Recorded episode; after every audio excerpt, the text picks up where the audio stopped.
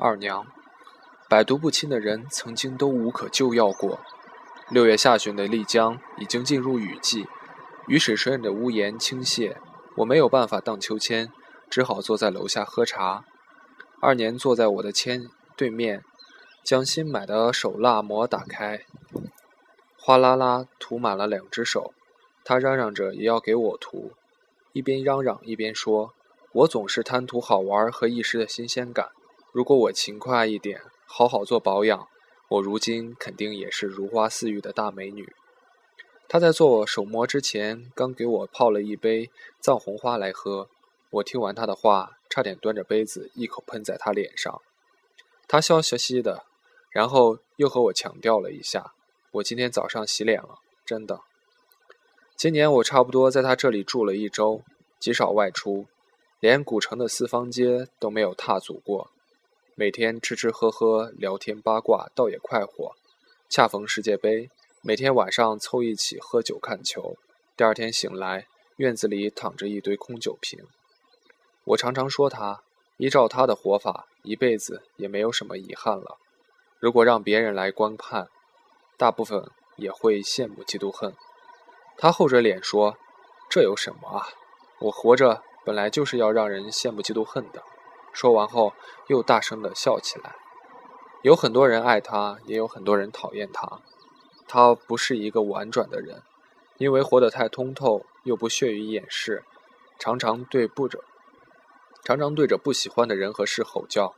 他的生存法、生存法则以及处事方式，大多来源于这个是这些年里行走行走江湖的经验和总结。遇到过人渣，遭受过欺骗。没有抱怨过，每次也不过是嘻嘻哈哈自嘲一番，就当过去了。大多人活在世上都会纠结于失去，极少人能够活得这样洒脱。他说他不过是因为明白抱怨与纠结没有任何意义而已。众人叫他孙二娘，这个名字由来已久，在古城里是响当当的名号。当然不是因为他开黑店，相反，他的客栈里的客人。大多都是这么多年结交的朋友，遇到不喜欢的客人，他宁可空着客房都不会让其住。很多人都想不明白，问他为什么有钱不赚。他说：“我既要赚钱，还要赚得开心。不喜欢的人住在我这里，我看着心烦。”《水浒传》里的孙二娘是开黑店的，他不是。江湖救急、无处可去的人，常常栖息在他这里，他分文不取。他说。在他人落魄的时候，怎么能够雪上加霜呢？一定要帮对方渡过难关才说算数。他的侠义心肠，使得他身边有很多兄弟，无论大小事，喊一声，众人都会在第一时间现身。这是付出与得到的能量守恒定律。之所以被称为二娘，是因为在酒桌上，但凡在他面前喝酒的人，无一不屈服于他的酒量。真真是举杯之处，杀得众人片甲不留。我每年都会去一趟丽江，在二娘之处小住几日。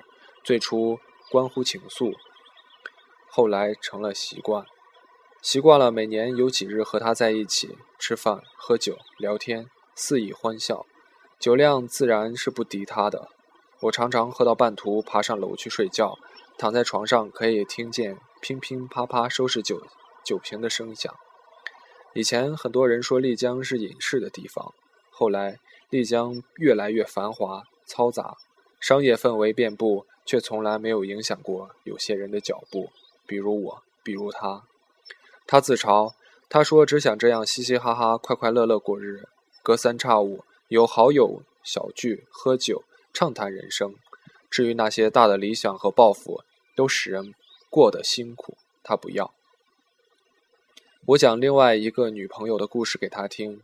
一九九九年，我的女友怀孕了，但是孩子没有办法降临在这个世界上，因为孩子的父亲已经有了家庭了。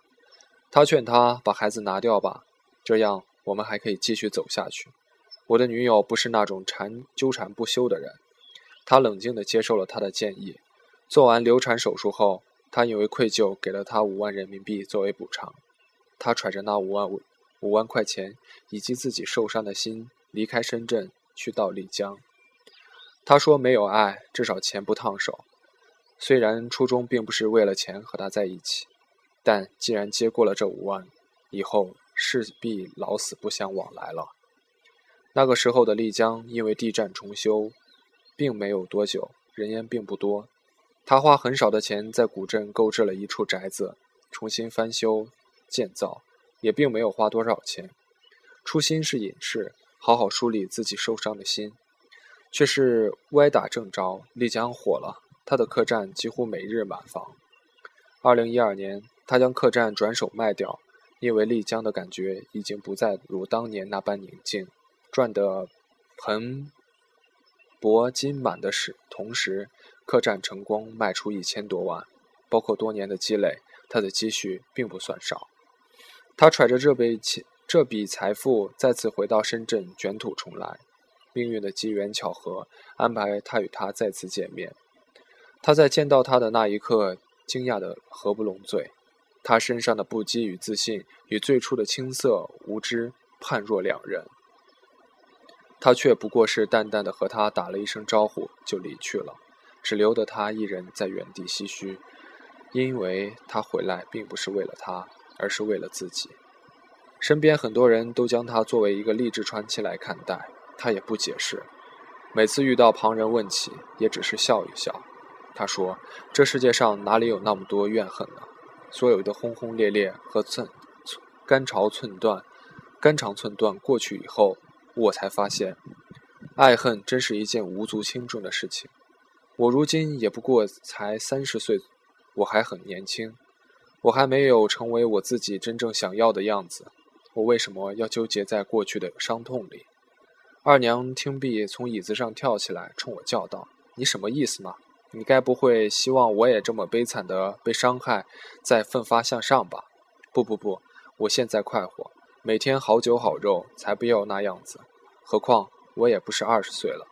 女人的每个年龄段都该有自己的状态。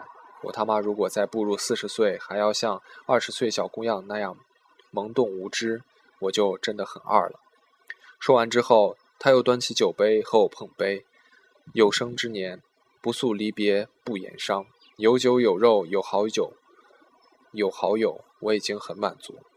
他的风淡云轻，大抵也经过一番风起云涌。他不说，我不问，这是默契，也是尊重。他因为欲望并不热烈，话没有压力，说笑常常响彻院子的每一个角落。我做不到，我还有很多要 想要的未得到，我还不能真正的放下。唯独知足是在这里浮生里，随时可以找到有人在我伤心落寞时喝一杯。听到有人在酒桌上对着二娘感叹：“你的酒量怎么这么好？”他听完后又放声大笑。听得那人说：“你看，一副百毒不侵的样子，我甘拜下风。”他们不知道，百毒不侵的人曾经都无可救药过。